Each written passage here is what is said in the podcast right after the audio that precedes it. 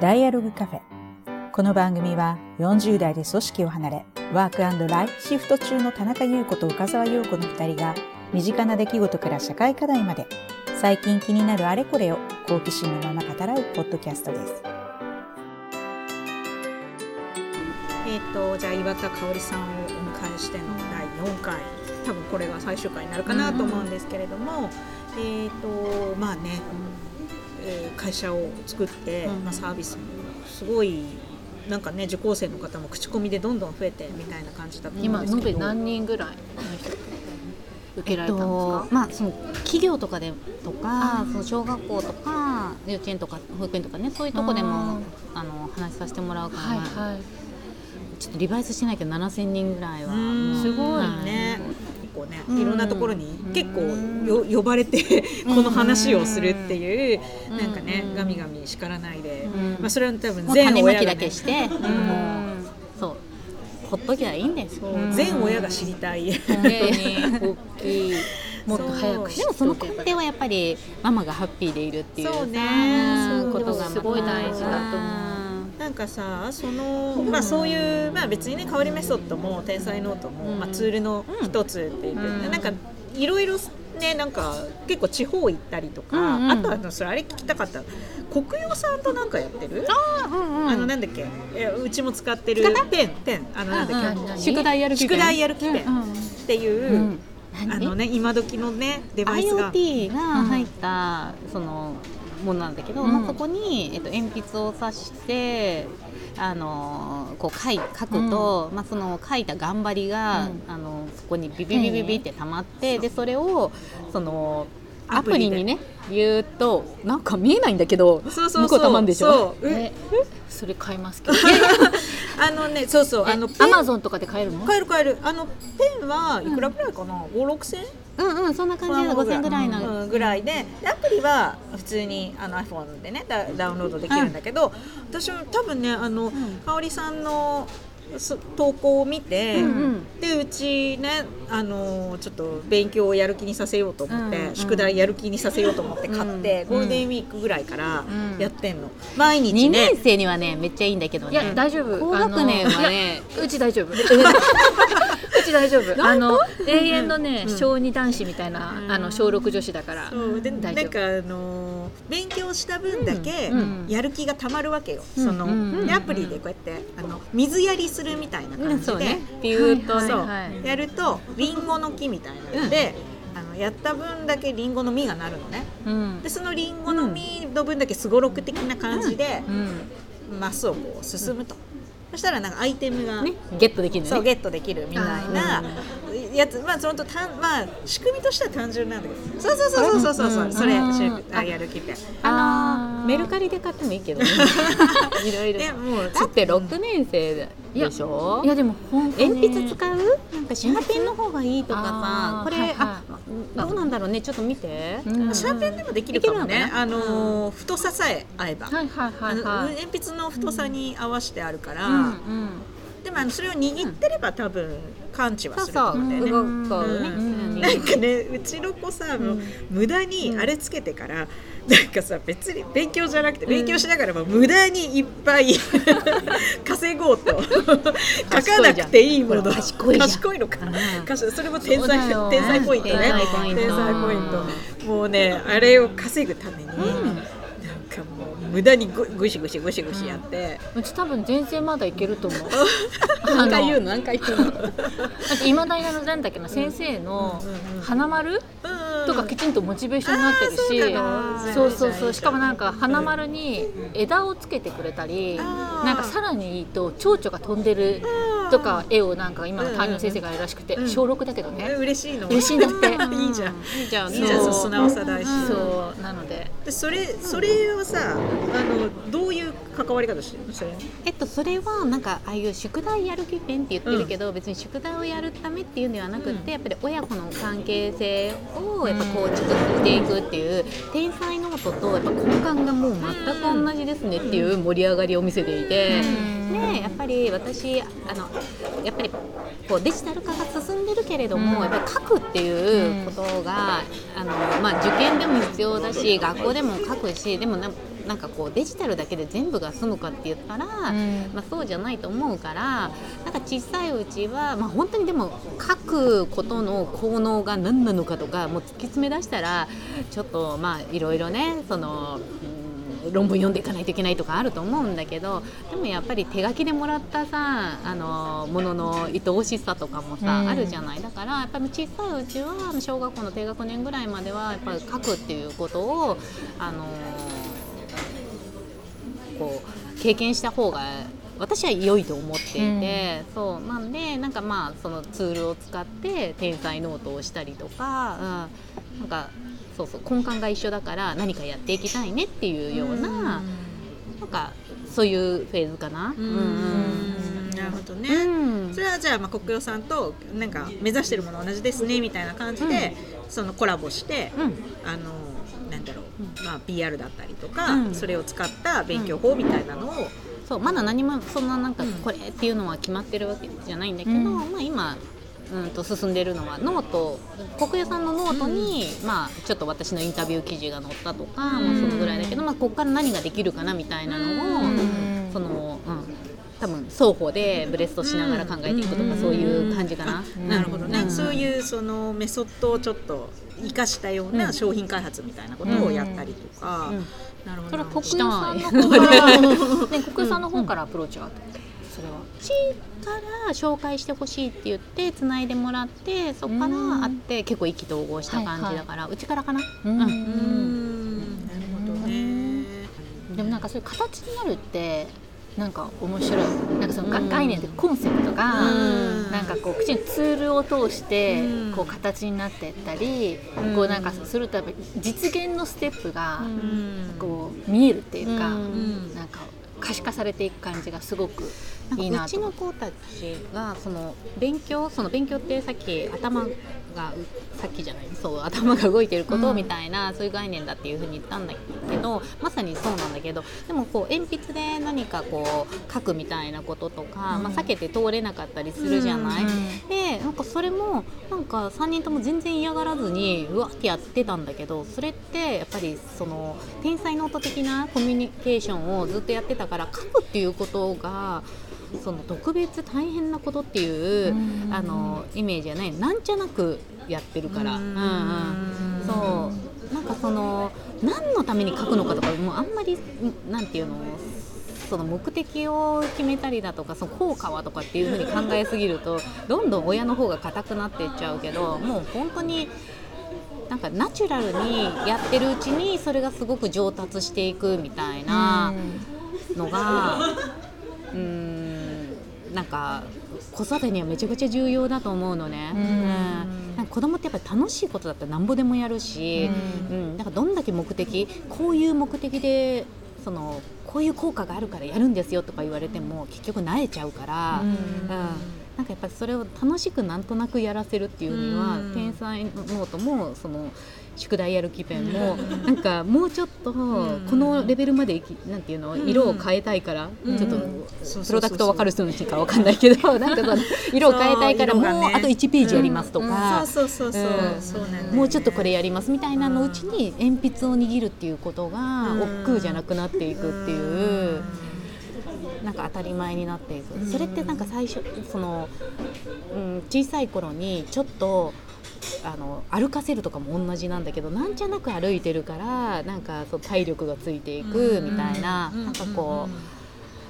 ところと似てると思うんだけど、うん。なんなんか体力をつけるためにあそこの駅まで歩くんですよとか、中学受験にも乗り越えられるように、今から足腰鍛えるとかもちろん言われても子供全然だけどあそこにさジュース売ってるからさ、まああそこでジュース買ってお家帰ろうねとか言ったらもう子供はさその場が楽しいからさ、うん。その自動販売機まで頑張って走るみたいなこととか、うん。なんか今どう楽しくなんちゃなくさせるかみたいな。うんなるほどね。そういうの本当工夫ずっとかんねここここにポイントあったみたいな、うん。押しどころだからずっと観察してる必要があるよね。えーそう？でもなんか大体その相手のウィンがさ、うん。違うだけでさ、うんうんうん。そう。なんか甘いものとかさ、面白いことをさ、うんうんうんちょっとクイズしながら行こうぜとか言ったら大体さイエーイとかになるじゃん。ね。単純じゃん。確かにあの高学年以降また使えないけどさ。うん。その人のウィンになる子供のウィンになるっていうものが何なのかっていうのさえ なるほど。つければね。うんうん思ってたら別にね言い方変えればいいだけなん。じゃないなるほどうんねうん。さっき話してたその地方自に行ってるっていうのはそのなんかまた別の取り組みなの、あそうねなんかえっと去年と一昨年とかにやった、まあ、今年もちょっとやる予定なんだけどまだちょっとローンチあの公開しないんだけどその徳島に親子一緒に行ってで子供は子供があの楽しいプログラムを過ごしで大人は大人が楽しいプログラムを過ごし結局なんか親子で一緒に旅行行ったりしても結局親がめちゃ疲れてにこの現現実世界っていうかその元の世界に帰ってきて23日動けないぐらいな疲れとかになっちゃったりするから、まあ、子供が楽しいことと親が楽しいことはちょっと違うじゃない、でもなんか同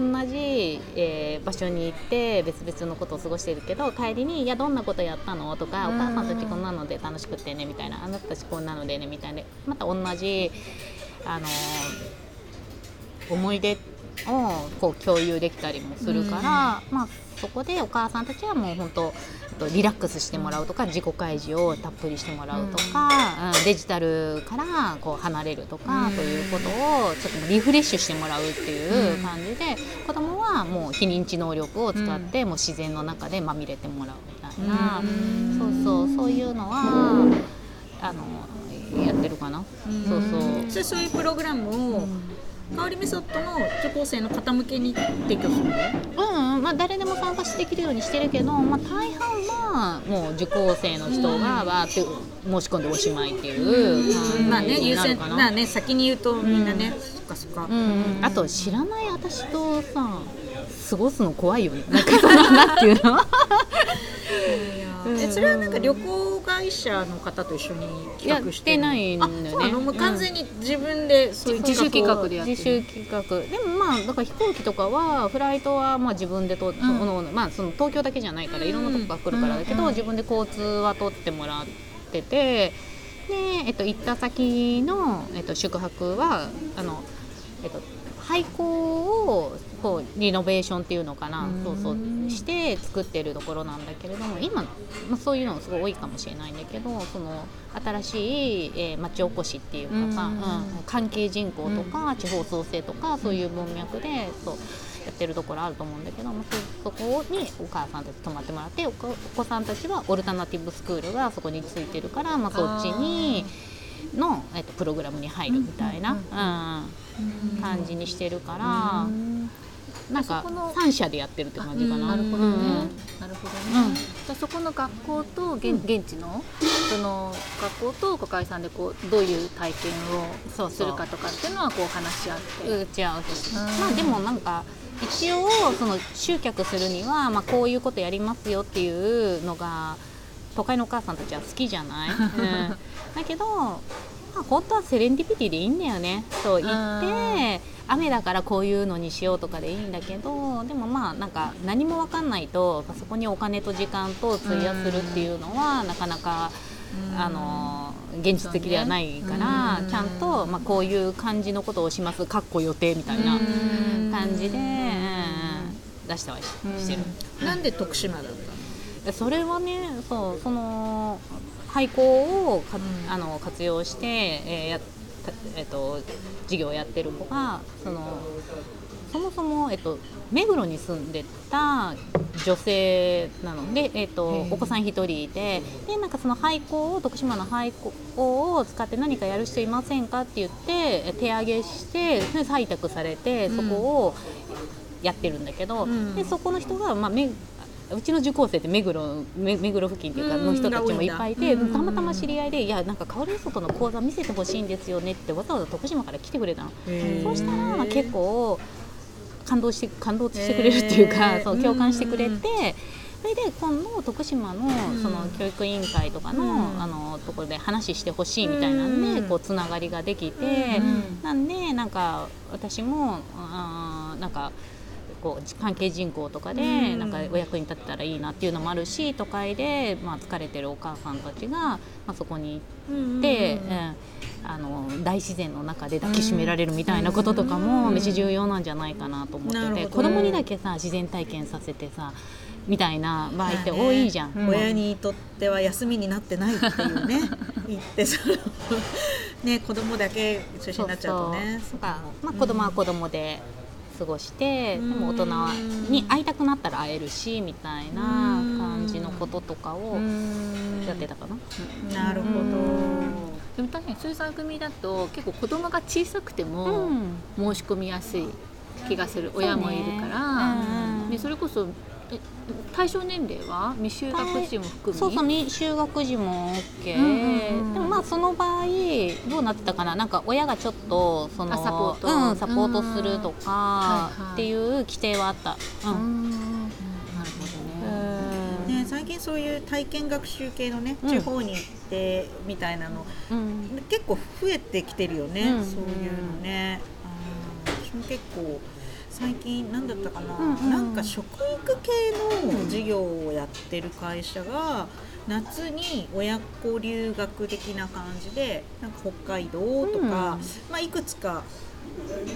日本全国5つか6つぐらいのところで、まあ、それはワーケーション、うん。他親はあの仕事をする、うんで子供はその間、まあ、あの体験をやるみたいな,、うんまあ、なんか1週間ぐらいとか、うんうん。なんかそういうのも、まあ、調べると結構あるんだなと思って、うん。なんかまあ最近気づいたから、うん。あの今年はそれはいいけないけど、ん。なんか結構そういうやってみたいなと思ったけどね。うん。やっぱりなんかそのリアルの経験のなんだろう大きさっていうかこうインパクトうん。でやっぱ違う気がする、ね。なんうん。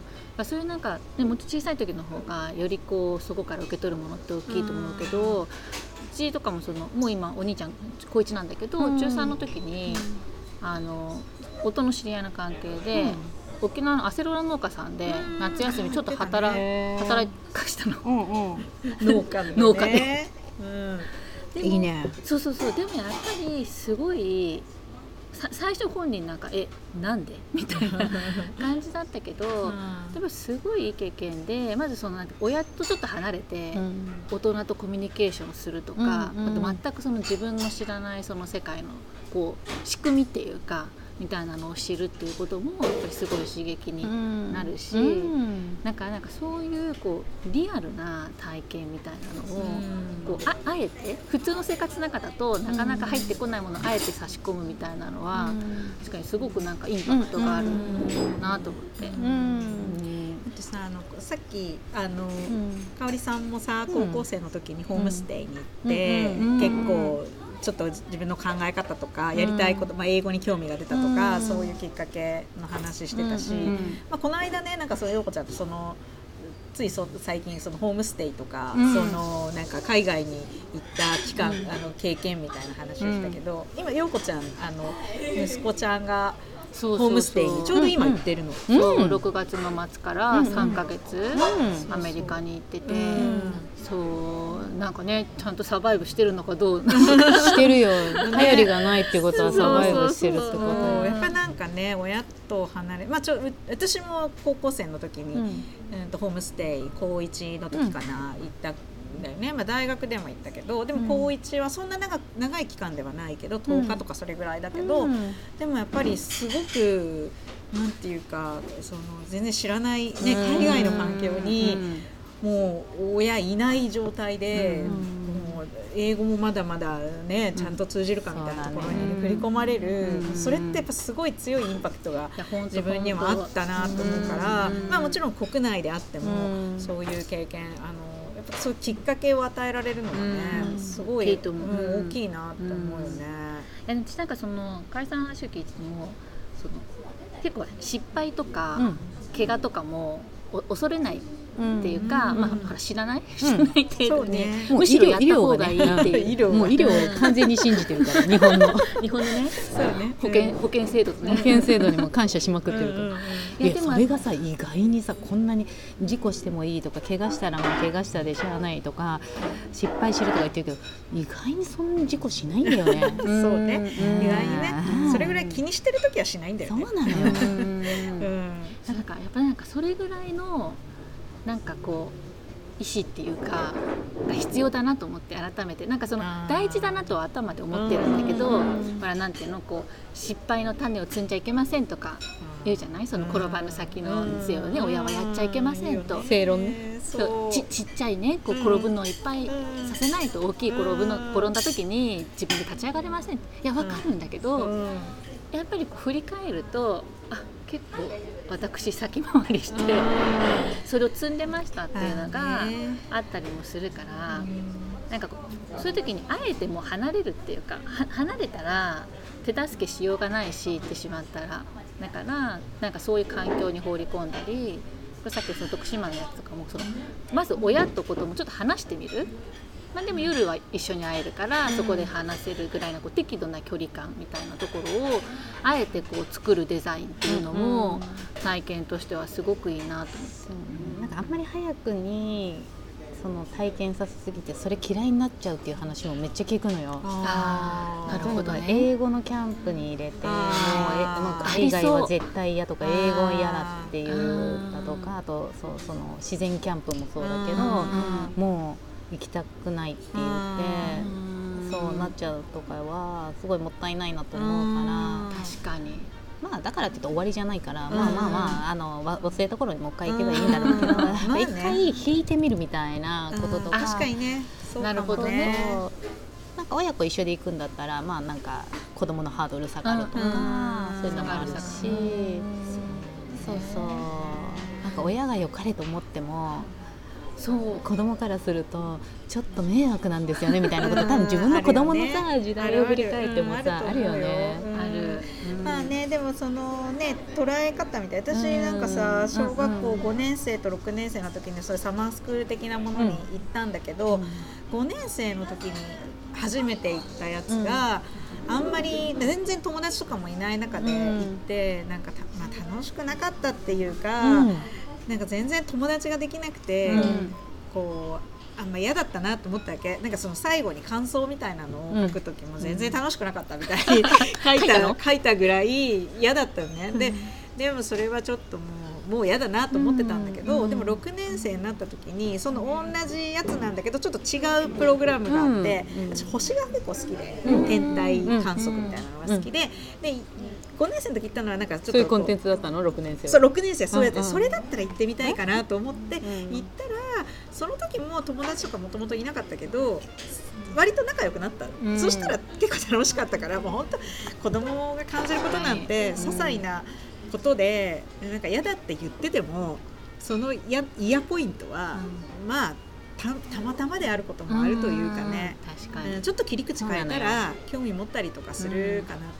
なんかうちの子供さ、うん。去年そのキャンプに行ったわけよサマーキャンプにね、うんうん。その未就学年長さんだったんだけど、で、まあまあそれに楽しいって帰ってきたんだけど今年それ行くって言ったら嫌だって言うわけ、うん。で何が嫌だったかって言ったら、うん。なんか川遊びがうん。なんかその水に入るのが嫌だったっていうわけ、えそうだろ？って言って。でそれででも水遊びのないうん。サマーキャンプみたいなのってうん。大体あるのよ。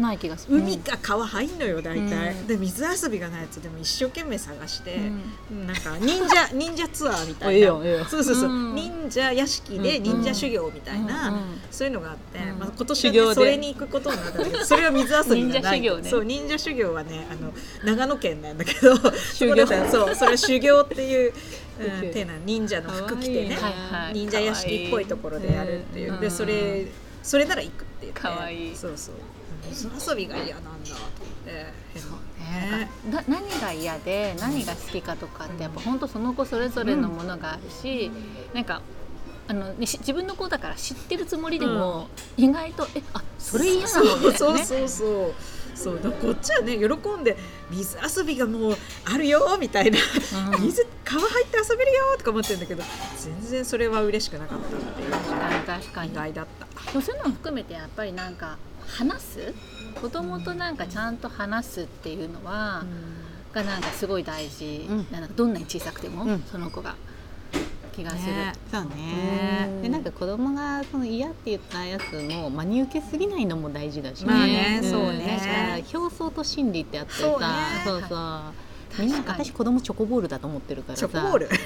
周りとだそうから。そうそう。表表面甘いはいはい表面と全然中身ちゃうやみたいな、はいはいはいはいピーナッツやんけみたいなことでしょ？そうね。うんなんか例えば「宿題家で」とかさ「なんとか家で」とか言ってさ、うんまあ友達に「なんとかくん家で」とか言っといてさ、ん次の日「ウェイ」とか言って遊んでたりとかしてさ、ね。ねこっちがさ「え何が嫌なの?」とか言ってさ、うん。なんかそこまでさ過敏にねならなくてもいい宿題やらもなんか私たちも PC 開けるときにさルンルンで開けるわけじゃないじゃん。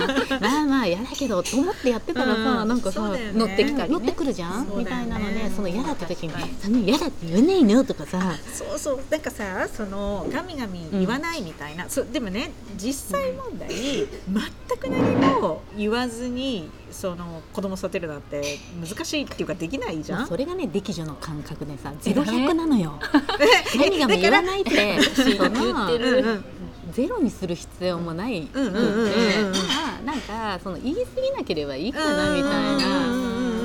うんうんうんうんそうだからそうさそうそう。ゼロにできるだけしようとかさ。だからでもなんかこうものの本にね、うん。ついに書いてあるじゃん、うん。怒るなとかさ、うんやらせんなとか、うん。なんかあと何あの飴飴はなんていうのなんかこうおとりおとりじゃないやなんていうの、うん。うん餌なんか餌みたいなのあげるのはだダメだとか、なんかそういうこととか言われるとえでもそんなの一切なしでどうしたらいいのみたいなね。そうそうなっちゃううん。から、確かにいやいやなんかて程度の問題だといや本当そうなの。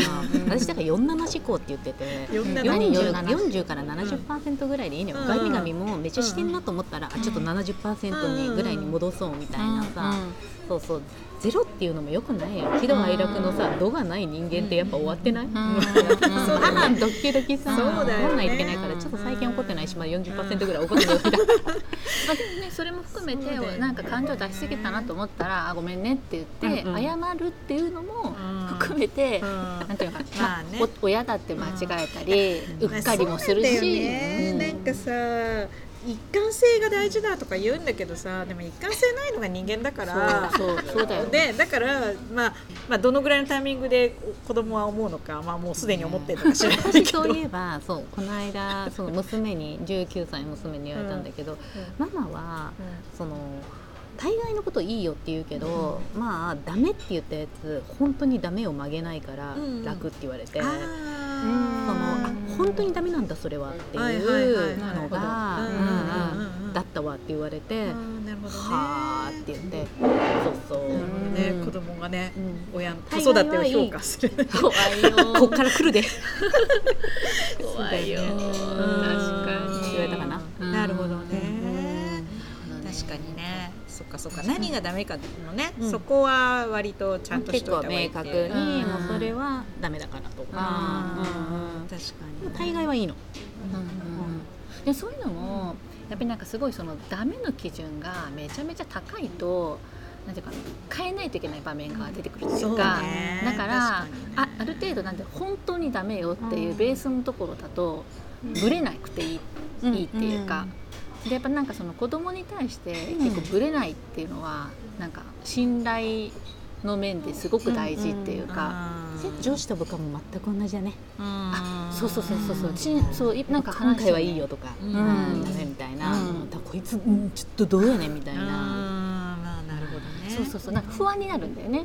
わかんないから、え何が良くて何がダメでうん、うんうんうん。な何がなんかその親の怒りに触れることで、うん。な何がいいんだみたいなのがやっぱこう子供が迷ったり、うん。なんかこう探ったりとかふうになるとやっぱり関係性としては健全じゃない。うん。から、なんか確かにそのなんかダメレベルをこう本当にベーシックなところに下げて。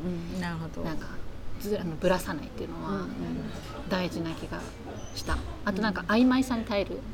曖昧さ？曖昧さに耐えるっていうか、うんうんなんていうのさっきのゼロ百じゃないとかいうのを含めて、うん。なんかこうバランスっていうか、うん。塩梅？うんうん。に耐えるみたいなのも大事だなと思って。うね。うん。なるほど。いや学びが多いね。学び多いね。学びが多い いやーでもまあなんか比較的ねた、まあ、楽しくやってるっていうのが本当大事だよね、うん。うん。あのすごいかおりさん楽しそうだもん。確かに。そう。何やってもさこう動じ動じないっていうかなんか楽しんじゃう感じが、うん。まあ子供にとってもいいんじゃない？なんかお母さん楽しそうだなみたいな感じが、なんか全て正解にできるっていうするしかないっていうふうに思ってるから、うん。まあ、どんな体験も怖くないっていうのが一つあるのと、うん。あと現実は自分の力で変えられるって思ってるから、うんうんなんかその気づいた時に、自分に、まあ、その選択肢を出す力があったり、うんまあそれを応援する力っていうのさえあれば、まあ、何とでも人生ってなるから、ね。なんかいいんじゃない？みたいな。そうだよね、うん。なんかまああんまりねこうあるべきっていうよりは来たものをどう、うん。どうさばくかみたいなうんぐらいの気持ちの方がいいのかもね、うんまあ、実際どうな本当どうなるかわかんないからね、うん。何が来るかわかんないしね。うんそうだね、なるほど、もうめっちゃたっぷりいろいろためになるお話をいや聞かせていただきました。脱線しまくったねなんか今日 いやいやいや、まあでもすごい楽しかったです。大丈夫私もっとかおるさんと早く知り合いたかった。ね、そう上の子がもう16歳になってしまった。いやいでやも全然そんなのそう。だねいつからでもずっうんと人って成長すうん。し続けるから本当本当。いやうん。なんかそのさっきの話も言ったみたいに、子育てもその企業の研修っていうか、うん。人材育成も基本やっぱりおな通じるところってすごくあるから、うん。まあ、アプローチが違ったりとかそのモチベーションになるうん。動機が違ったりするんだろうと思うんだけど、なんかでもこう内発的に動かす仕組みみたいなのはなんか共通するのかなと思って。うん。うん。うん。そうそう。うん。いやーすごい。今日は楽しかった。ためになりました。うん。はい。ね、またなんかの機会で来てもらってもいいよね。そうだね、うん。なんか違うトピックでそうね。絞ってもいいかもね。そうそうそうそう。なんかこうなんていうの？幅広いとさそうね。もうちょっとどちらかっちゃったかなと思って、まあ、うん。それがね、それがこのポッドキャストは、どっちらかり具合が。そうそうそう。脱線を楽しむっていう。そうそうそうっていう感じなので、まあなんか話したいこととかね、もうなんかこんな新しいサービス作っちゃったわよとかでもいいので、うん。なんかああとあれなのさっきのねあのゼロ弁を作ったうん。ゼロ弁開発秘話とかを娘さんに聞きたい。あ確かに確かに。聞ね、中学生起業家が何考えてるかうん。聞きたいなと思ったり、うん。なんかそんなトピックでも一回、はい。ぜひ。ありがとうございました。